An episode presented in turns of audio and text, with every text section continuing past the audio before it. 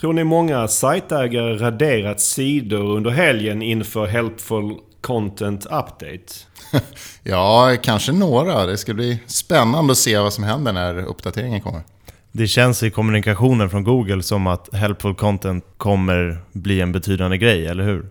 Ja, det är nog min känsla också. Och jag ser ju fram emot det, för för mig är SEO liksom extra kul när det händer stora grejer. Och eh, en annan sak som är kul, det är att det nu är dags för ett nytt avsnitt av Sökpodden.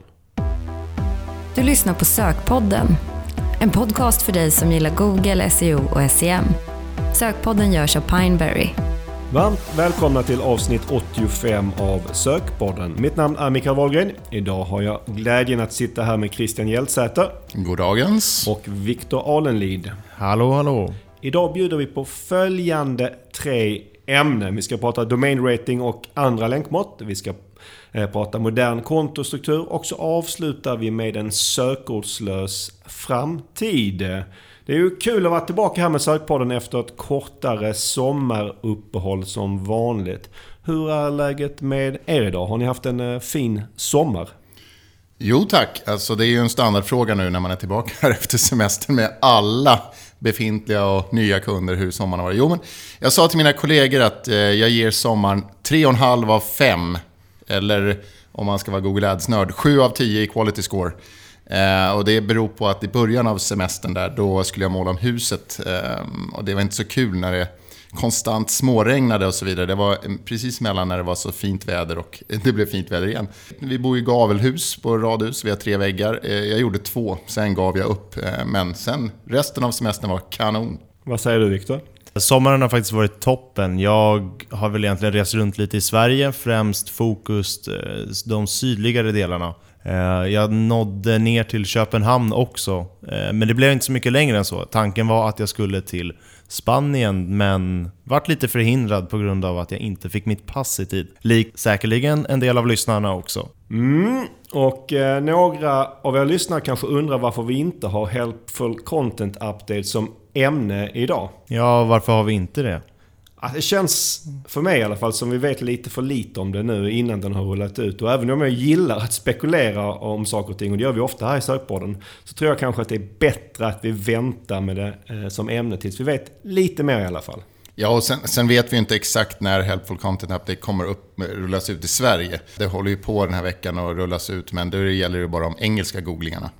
Precis, eh, och eh, vi återkommer garanterat eh, gällande den här uppdateringen längre fram. Och nu är det dags för dagens första ämne. Idag ska vi börja att prata om domain rating och andra länkmått. Varför har vi valt detta ämne? Ja, men det fin finns ju flera anledningar. En av anledningarna är ju att snack om länkar, det brukar vara en tydlig favorit bland våra lyssnare. Eh, och just det här med domain rating eller domain authority eller vad man vill kalla det. Det har ju faktiskt efterfrågats. Sen eh, har det väl varit ett ganska, jag vet inte hur jag ska säga, känsligt ämne också. Ja, ja det är ju ett ämne som eh, lätt rör upp mycket känslor. Även här på kontoret när vi, när vi diskuterar internt ibland. Sådana ämnen, det tycker jag, det gillar vi extra mycket att prata om här i Sökpodden. Verkligen. Ja, och jag kanske här ska nämna att vi har berört ämnen lite tidigare. Bland annat då när vi pratade om att värdera länkar i avsnitt 15. Vilket vi precis har räknat ut att det var nästan sex år sedan. Men så det är väl hög tid för att vi eh, djupdyker i ämnet här idag. Ja men verkligen. 70 avsnitt blir det väl då, då eftersom det är 85 idag. Så eh, dessutom har ju Google utvecklats en del sedan dess. Eh, men diskussionen om länkar, ja den lever ju kvar. Vi har redan varit inne lite på det, men det finns ju ett antal olika länkmått. Exempelvis Ahrefs har sitt Domain Rating, Moss har eh, Domain Authority, Semrush kallar sitt för Authority Score, Majestic har sina mått och så vidare. Och även om de här skiljer sig lite mellan varandra så att säga, så är det ingenting vi kommer gräva specifikt i idag, utan vi kommer generellt prata om den här typen av eh, länkmått. Nu, nu sa du ju precis att vi inte skulle prata om något specifikt, men jag känner ändå att jag måste fråga vilket av dem skulle du säga är mest populärt bland SEO-are? Ja, här borde man nästan göra en undersökning bland lyssnarna. Eh, lyssnarna. Men alltså min uppfattning, i alla fall här i Sverige, är att eh, Ahrefs domain rating är det som används mest när man snackar länkar med varandra. Men ja, även om Semrush eh, Authority Score har börjat utmana kanske lite de senaste åren. Men det kanske framförallt Semrush används av de som jobbar med, med SEO på byråer. Och jag tror att för många av de som jobbar med affiliate och så vidare så är Ahrefs eh, domain rating fortfarande do, dominant. Men i USA då är det väl snarare Moss och Domain Authority som, som oftast eh, refereras till. Mm. Och vad är syftet med de här måtten? Ja, lite förenklat kan man väl säga att poängen är att de sätter ett värde på sajtens länkstyrka kan man säga. Och hur skulle du säga att man räknar ut det? Ja, men det är lite olika ja, från de olika länkmåtten. Generellt försöker de väl efterlikna Googles länkalgoritm men såklart så kryddar de lite med sina egna variabler och så vidare. Och som eh, så ofta så finns det ju eh, missförstånd kring den här typen av mått, eller hur? Ja, men verkligen. Och det vanligaste är att det på något sätt att man tänker att det direkt ska påverka rankingen på Google. Att någon kanske säger att hur kan den här sajten ranka bättre än min sajt? Jag har ju högre DR. Men är inte det självklart att DR inte påverkar din ranking när det ligger utanför Google? Jag tänker, hur skulle det påverka din ranking? Det kan ju tyckas självklart, eh, men ändå är det inte det. Eh, om du går in på Moss sida där de förklarar Domain Authority så skriver de i fet stil högt upp på sidan att Domain Authority inte är en rankingfaktor. Det är nästan lite som en varningstext faktiskt. Och att de behöver skriva det är för att, ja men självklart så vet inte alla om det då. Om jag ställer den här frågan då, är det ett bra mått på att visa en sajts faktiska länkstyrka? Jo, eh, här är ju det som det börjar bli lite känsligt och, och finns flera åsikter. Ja, jag kan börja svara med ett eh, hyfsat färskt exempel på när det hettade till här i sommar kring detta. Och det började med att Danny Goodwin på Search Engine Land skrev en rant i ett nyhetsbrev om att Moss Domain Authority inte då är ett bra mått och inte alls korrelerar med din styrka på Google. Och då gav sig Rand Fishkin in i leken och Rand, eh, som säkerligen många vet, han är faktiskt grundat i Moss. Som han i och för sig kanske lämnade under kanske inte de bästa förhållandena förhållanden för 4-5 år sedan. Men Rand då, han försvarade Domain Authority. Och då kanske framförallt attackerade han Dannys argument att det, eh, Domain Authority inte skulle ko korrelera bra med ranking på Google. För det är ju just vad den här typen av mått gör enligt Rand. Så vem skulle du säga hade rätt av de två? Jag kan väl se poänger i bådas uh, ranter så att säga. Men jag ska nämna att Rand var väldigt tydlig med att man får gärna tycka att DA är ett dåligt mått. Det han vände sig primärt mot var just det att, att det inte korrelerar med ranking på Google. Och där har ju Rand på ett sätt rätt. För självklart finns det en korrelation mellan dessa länkmått och din styrka på Google. Ja, och det intressanta här är ju faktiskt frågan om hur stark den här korrelationen är. Ja, och nu kanske jag eh, blottlägger mina bristande kunskaper i statistik. Men om ett mått som DA träffar hyfsat rätt, säger att det har rätt kanske i 50, 60 eller kanske till och med 70% av fallen. Ja, då blir det ju rent statistiskt en, ändå en ganska bra korrelation. Och tycker du att det räcker? Ja, inte om du frågar mig. Och jag tycker då att det är alldeles för ofta som den här typen av mått är missvisande för att jag ska tycka att det ger en bra värde av en sajts länkstyrka. Men eh, jag vet Christian, du bloggade med ett ganska intressant exempel för, för ett år sedan ungefär. Ja, du tänker på andersnorén.se antar jag? Ja, precis. Anders har ju byggt några väldigt populära teman till Wordpress. Och eh, ja, från alla de här sajterna som använder hans teman så, så ligger det ju en, en liten länk eh, nere i foten eller i, längst ner där Eh, och det har ju gjort att sajten, när jag skrev artikeln, var starkare än självaste google.se mätt i Ahrefs eh, rating. Och det kanske inte är så rimligt att andersnorén.se är starkare än google.se om man tänker efter. Ja, och för mig då är det ett hyfsat, lite roligt men också kanske ett bra exempel varför jag inte är en stor fan av domain rating och andra länkmått. Men samtidigt vet jag att ganska många inte håller med mig. Och du är lite mer positiv än jag Christian, eller hur? Ja, alltså jag tycker ju att, att DR och liknande mått har ett visst värde. Eh, även om man måste förstå dess begränsningar. Och, eh, kollar man med de som håller till i affiliate-världen skulle jag säga att många hävdar att DR är otroligt viktigt när du skaffar länkar. Dock så har jag testat flera olika scenarier kring det här och eh, märkt att en länk från en sajt med 25 idéer kan ge bra eh, effekt och i vissa fall till och med bättre än en länk från en eh, med 50 idéer. Så det är ju som du sa tidigare, inte en regel att högre DR ger mer effekt det finns så många mer parametrar än bara DR. Eh, men överlag så är jag nog mer positiv än vad du är Micke gällande att använda DR i någon form.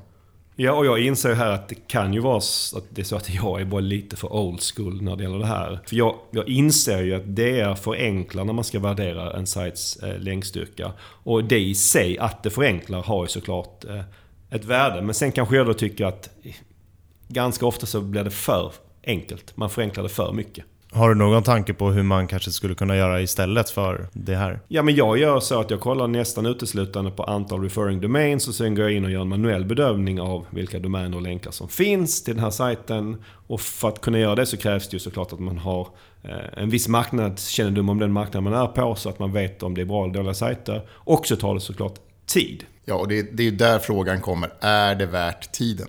Och det är väl nästan omöjligt att veta. Men om man kollar med de som uteslutande jobbar med att köpa länkar och värdera länkar så verkar ju de, många av dem i alla fall, inte tycka att det är värt tiden att titta på det manuellt utan de gillar ju domain rating och liknande mått.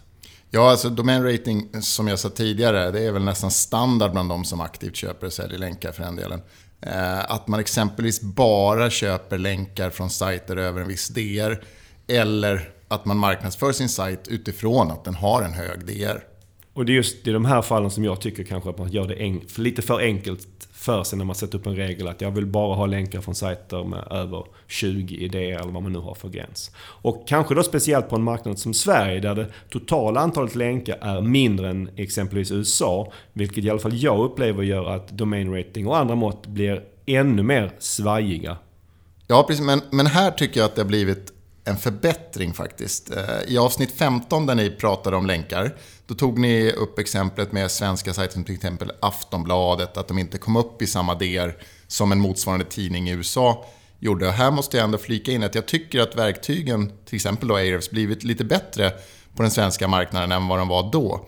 Så jag tycker att de prickar in det mer rätt nu än vad de gjorde då. Ja, det är kul att höra att du har lyssnat på det gamla avsnittet och låter mig stå till svars för vad vi sa då. Eh, men det är faktiskt kanske inte riktigt det jag eh, vänder mig mot. För jag tycker att Ahrefs under väldigt lång tid har haft en bra täckning i Sverige när det gäller länkar. Och för att undvika all form av missförstånd, jag tycker Ahrefs är ett fantastiskt verktyg. Utan det är mer domain rating som koncept som jag inte 100% gillar. Och att konceptet blir svajigare på en marknad där sajter generellt har färre länkar. Även då om Ahrefs täckning är bra i Sverige. Men är det, jag känner att är det inte ändå en bra kvalitetssäkring att en sajt har en viss DR? Jo, så kan man såklart säga det. Allt annat lika är ju en sajt med högre DR bättre än en sajt med lägre DR. Men det finns samtidigt så pass många undantag. Eh, och det är väl kanske det här finliret som jag gillar med SEO. Jag gillar liksom att gräva under huven och inte bara på ytan som jag upplever att det blir om man tittar på domain rating. Men en risk är ju att det slutar med att man bara fokuserar på att öka sin DR och missar det egentliga målet. För det egentliga målet är, måste ju alltid vara att ranka bättre på Google. Mm. Och här kommer kom jag att tänka på en, en parallell till Toolbar PageRank. Som var någonting som var i konstant fokus när jag började med SEO för runt eh, 15 år sedan. Och Toolbar Patreon, för er som inte känner till det var ett värde på mellan 0 till 10, lite som quality score, eh, men ändå inte. Som Google gav en URL. Och väldigt få sidor hade 10. Jag tror faktiskt det bara var startsidan på google.com och kanske några till. Och om du hade ett plugin i din webbläsare kunde du se en sidas eh, Toolbar Patreon när du besökte den sidan. Och vad baserades det här måttet eller den här skalan på? Det var ett eh, förenklat mått från Google för att på något sätt visa på en eh, sidas styrka och länkstyrka då. Eh, så det baserades på den riktiga PageRank-algoritmen men värdet sa ju långt ifrån hela sanningen om en, om en sida. Och i början så uppdaterades det ungefär var tredje månad om jag kommer ihåg rätt. Och då, det var ju lite som julafton för alla SEO. Då hade man ökat eller minskat i Toolbar PageRank. Sen blev uppdateringarna mer och mer glesa för att till slut inte uppdateras alls. Och för, jag tror det var kanske 7-8 år sedan så tog Google bort Toolbar PageRank helt och hållet. Finns det någon förklaring till varför det togs bort, den här så kallade julaftonen? Ja, men alltså den officiella förklaringen för Google var att det inte var ett värdefullt mått att titta på längre. Och det stämmer ju i alla fall om du frågar mig. Men det handlar också om att det här måttet hade börjat missbrukas, eller börjat, det hade missbrukats under ganska lång tid. Och det är därför jag tycker kanske att det är en relevant jämförelse med situationen med domain rating. Att på samma sätt som det fokuseras på domain rating och andra länkmått idag fokuseras det på toolbar, pagerank då. På ett sätt kan man ju se det här som att det fanns och att det fortfarande finns ett behov att på ett enkelt sätt värdera en sajts länkstyrka. Och att ja, DR och DA och så vidare, att de har tagit över lite efter eh, Toolbar PageRank. Ja, det är väl eh, väldigt tydligt att behovet av att kunna förenkla en sajts styrka till en siffra finns där ute. Och frågan är väl bara då, och det är väl där vi tvistar, det är om denna typ av mått gör mer nytta än skada. Hur skulle du summera det Christian? ja du, var ska jag börja? Jo, men oavsett vad man tycker om det här, så det viktiga är att man förstår vad DR är. Och kanske ännu mer vad det inte är. Eh, och att man liksom förstår och inser de här begränsningarna. Men utifrån det, då får man ju själv sen bedöma om det är något som kan hjälpa dig att lyckas bli bättre på Google eller om det inte är det. Så det blir en eh, klassisk eh, It depends? Exakt! Vi älskar ju att säga att det beror på. sig. Men så är det ju alltid med SEO. Och med det så stänger vi locket för domain rating och andra länkmått och så går vi vidare till dagens nästa ämne. Nu är det dags för ett snack om modern kontostruktur i Google Ads och begreppet eh, Modern Account Structure är ett koncept som Google verkligen försöker pusha på sina annonsörer. Ja, det är verkligen ett stort fokus eh, i, i nutiden så att säga, från Googles sida. Ja, men det är väl smart att kalla den för modern, för vem är det som vill jobba omodernt? Ja, det håller jag väl förvisso med om. Eh, samtidigt kan man ju fråga sig vem man gör det modernt för. Om det är vi som annonsörer som gynnas för det, eller om det är Google själva. Så är det. Eh, och en modern kontostruktur enligt Google innehåller ett par huvudsakliga delar och jag tänker att vi här idag går igenom alla lite kort.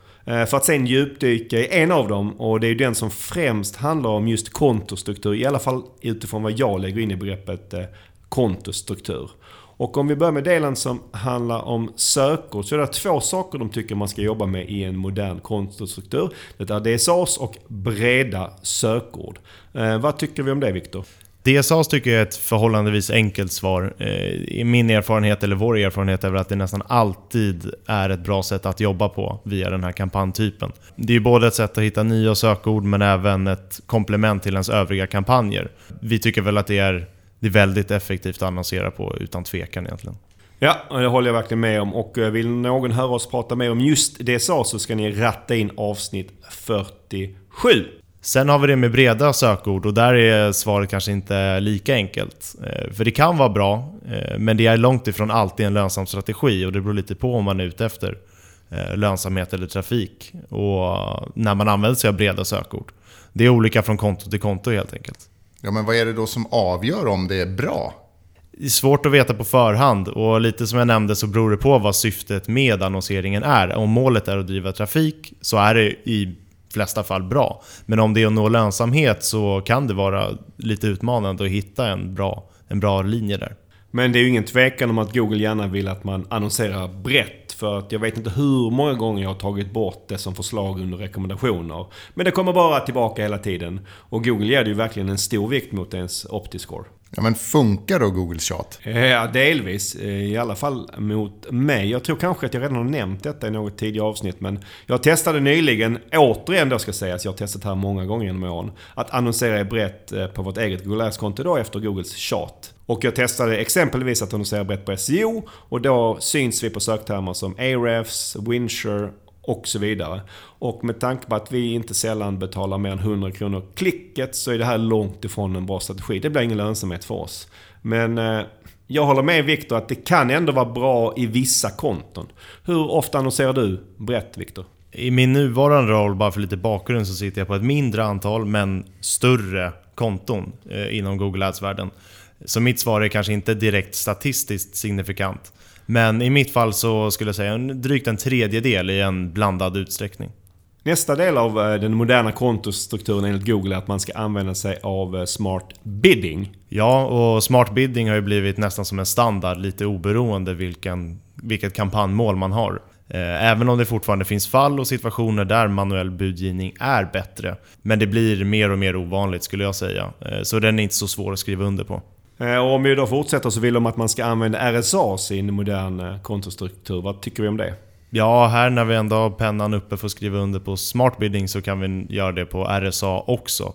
I och med eh, primärt att de gamla ETA-annonserna togs bort, eh, så man inte kan skapa några nya längre, sen tidigare i somras. Sen har vi den punkten där det kanske är lite svårare att rakt skriva under på eh, när det gäller en modern kontostruktur och som vi tänkte då gräva lite djupare i. Och det handlar om att Google vill att man ska konsolidera annonsgrupper och kampanjer. Och eh, det här är ju lite mer eh, av en brännande fråga. Ja, här är det lite som vi pratade om tidigare, domain rating. Eh, det finns många åsikter kring detta. Motsatsen till det som Google föreslår är väl för kanske många SCAGs som vi pratade om i avsnitt 52. Är SCAG fortfarande relevant? Ja, fast jag tror de flesta har kanske rört sig från en helt renodlad SCAG-struktur som handlar om att varje annonsgrupp bara ska ha ett sökord. I en modern kontostruktur som vi fokuserar på nu så rekommenderar Google att man organiserar utifrån landningssidor. Att du grupperar sökorden för en och samma landningssida i en annonsgrupp. Är det rätt väg att gå? Ja, att bygga sin Google Ads-struktur utifrån ett sökbeteende och sajtens struktur och tänka på landningssidor istället för en klassisk skaggstruktur tycker jag är rätt. Eh, och det är nog ganska många som har gjort det under en under en längre tid. En sak man kan flika in med här gällande just Googles rekommendation är att man ska ha minst 3000 impressions per vecka och annonsgrupp. Men betyder det att man måste konsolidera mer än innan? Ja, det beror nog på vilka sökord det handlar om, som tidigare nämnt, it depends. Eh, men generellt så behöver man nog ganska ofta konsolidera lite om man ska komma upp i den siffran. Eh, framförallt om man kommer ifrån en klassisk SCAG-struktur med bara ett sökord i varje annonsgrupp. Och den stora frågan här är väl om man ska lägga alla annonsgrupper i en och samma kampanj, som Google mer eller mindre rekommenderar, eller ha flera kampanjer. Ja, men spelar det någon roll då? Historiskt har det inte funnits något argument för att man skulle lägga allt i samma kampanj. Förutom att det eventuellt upplevs som rörigt med många kampanjer. Men nu när Smart Bidding nästan är standard så spelar det en roll. Eh, Googles algoritm fungerar bättre om man har mycket data i en kampanj, vilket talar för att man vill konsolidera i sin annonsering. Men löser inte portföljer detta, som vi för övrigt då pratade om i avsnitt 77? Jo, det är egentligen grundsyftet med portföljer. Eh, att konsolidera data mellan de olika kampanjerna. Men Google säger att det är ännu lite bättre att konsolidera inom en kampanj. Och det har jag lite svårt att förstå, för rent tekniskt när jag tänker på det borde det vara samma sak, men det kanske det ändå inte är. Som jag förstår det är det en liten skillnad på att konsolidera inom en kampanj kontra att göra det med hjälp av portföljstrategier. Frågan är om det ens är märkbart dock. Hur tänker du rent generellt att man ska tänka kring kampanjer? Ett tips är att spegla konton likt sajtstrukturen för att få en god förståelse och navigation i det kontot du jobbar i. Eh, utan att egentligen bli för många kampanjer. Om man då tänker att man sitter i ett Google Ads-konto som stabilt levererar bra resultat, man når sina mål, men det är byggt lite mer klassiskt. Eh, till exempelvis utifrån någon form av SCAG-struktur. Ska man då genast bygga om det så att man blir mer modern? Här vill man ju säga Do not fix what ain't broken, eller? Ja, det är lite så. Det finns en risk med att bygga om det för sakens skull. Och du kommer garanterat hamna i en inlärningsperiod. Vilket gör att om inget annat så kommer resultaten skaka ett tag när du använder dig av smartbildning specifikt. Så man kan nog ändra det med försiktighet skulle jag säga. Man kan ju börja med att tänka nytt när man skapar nya kampanjer och sen kanske successivt ta om delar i taget. Ja, det är lite så jag tänker också. Jag vet att nyligen gjorde jag om ett konto där jag tyckte det var lite väl många kampanjer. Eh, och i ett första steg så halverade jag antal kampanjerna där och eh, konsoliderade jag så att säga bort de kampanjer som hade minst eh, påverkan bottom line. Och i just det här kontot tror jag säkert att man kan halvera kampanjerna en gång till så att säga. Men det får bli steg två. Ja, men nu, nu känns det lite som vi tassar kring het gröt här. Hur många kampanjer ska man ha? ja, problemet är att det finns nog inte ett rätt svar på den frågan. Med SCAG-logiken var det enklare att svara på det, för då bygger man helt enkelt enligt en mall. På ett sätt kan man säga att en modern kontostruktur gör det enklare för att man kan teoretiskt lägga allt i samma kampanj.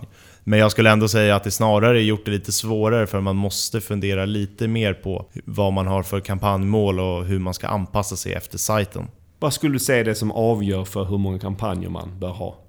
Mm, exempelvis vilka budstrategier som du använder dig av. Det går inte att blanda låt säga om man använder maximera klick och maximera konverteringar i samma kampanj. Generellt så kan man väl säga att om du har olika budstrategier och mål i din annonsering så är det ofta ett bra argument för att ha olika kampanjer. Sen handlar det väl även om eh, kontroll?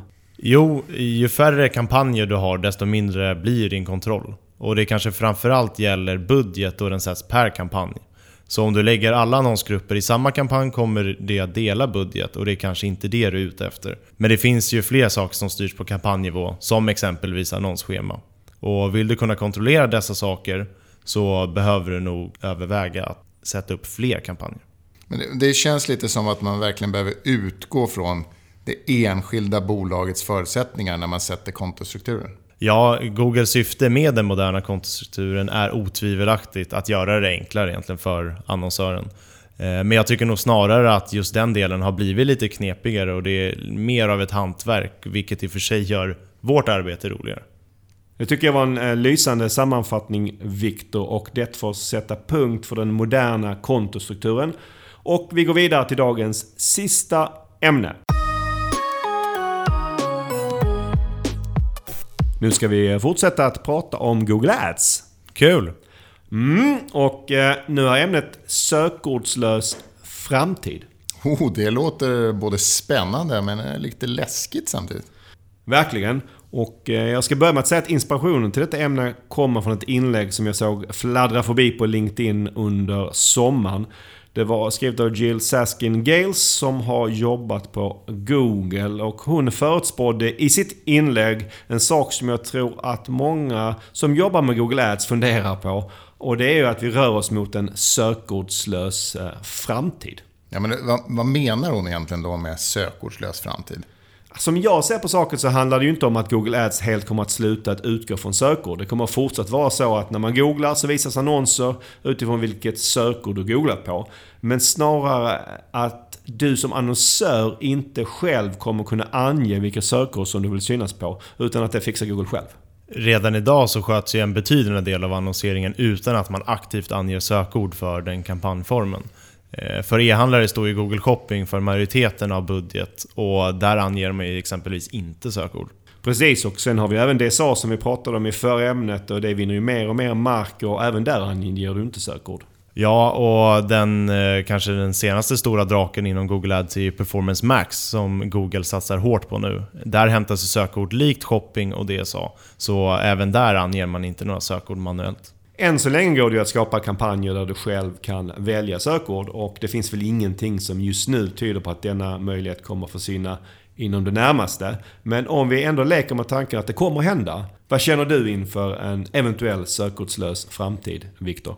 Ja, men lite som Christian nämnde där i början. Eh, det känns läskigt för att man inte som annonsör kan ha den kontrollen längre. Samtidigt så är både shopping och DSA två bra exempel på att det faktiskt går att nå goda resultat utan den kontrollen. Man ska även ha i åtanke att dessa annonser baseras på information som du på ett eller annat sätt uppgett genom kanske textinnehåll på sajten eller genom ett produktflöde. Så indirekt kan man ju säga att du, du har ju gett Google sökorden, eller i alla fall underlaget till dem. Kommer det då finnas negativa sökord i den här sökordslösa framtiden? För det känns ju ganska viktigt i dagens Google Ads-värld. Ja, det är en bra fråga. Ja, förhoppningsvis. För utan, även utan negativa sökord blir det ju ännu läskigare och ännu mindre kontroll. Negativa sökord är enormt viktiga för att kunna optimera både shopping och DSA, så det vill jag gärna inte vara utan. Samtidigt finns det inga negativa sökord för Performance Max. Nej, inte ännu i alla fall. Google har ju sagt att det ska komma. Ja, och här är jag kanske lite konspiratorisk, men jag tycker det här är lite märkligt. För funktionaliteten att, att ha negativa sökord har ju funnits hos Google i evigheter. Så varför finns det då inte med när man lanserade Performance Max? Ja, jag förstår hur du tänker, men samtidigt känns det ju det känns ju ganska dumt av Google att gå ut med något sånt och sen inte i så fall genomföra det. Mm. Och det finns en del legala aspekter kring det här med sökord som jag tror blir krångligt om Google inte tillåter negativa sökord. Exempelvis som att man vill säkerställa att man inte annonserar på konkurrenters namn och så vidare. Så att jag hoppas väl också att de negativa sökorden får vara kvar i en sökordslös framtid. Om vi tänker oss att vi hamnar då i den här sökordslösa framtiden. Vad är det som kommer vara viktigt? Alltså hur hanterar vi att man inte själv kommer kunna ange sina sökord?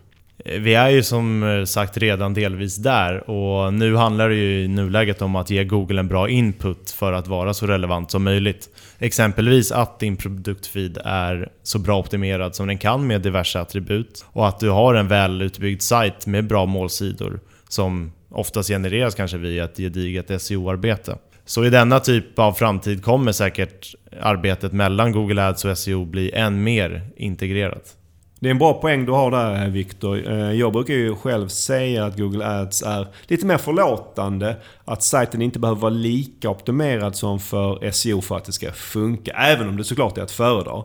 Men det bygger ju på att du anger sökorden själv. Om Google istället uteslutande hittar dina sökord utifrån säg, innehållet på din sajt. Då blir ju kraven där lika höga för både SEO och eh, Google Ads. Men det låter ju på ett sätt som en bra utveckling att hitta synergi mellan de här. Ja, men det håller jag med om. Man kan ju se fördelar i det. Även om jag som sagt kanske ser en del nackdelar med en sökordslös framtid. Vi får se helt enkelt och eh, där lämnar vi en sökordslös framtid för nu och det är dags att runda av dagens avsnitt. Innan vi säger tack och hej för idag vill vi uppmana dig som lyssnat att höra av dig. Ja men verkligen. Det blir spännande nu att höra om några har några reaktioner på våra diskussioner kring DR eller moderna kontostrukturer. Så att, hör gärna av dig just vad du tycker om du har några poänger du vill påpeka kring det här. Eller om du har något ämne som du vill att vi ska ta upp i höst. Precis, och då skickar du in ett mail till sokpodden at pineberry.com och vi blir som alltid väldigt glada över när ni tar kontakt. Tusen tack för att du har lyssnat idag och ta hand om dig och dina nära tills vi hörs nästa månad. Tack för idag. Tack och hej.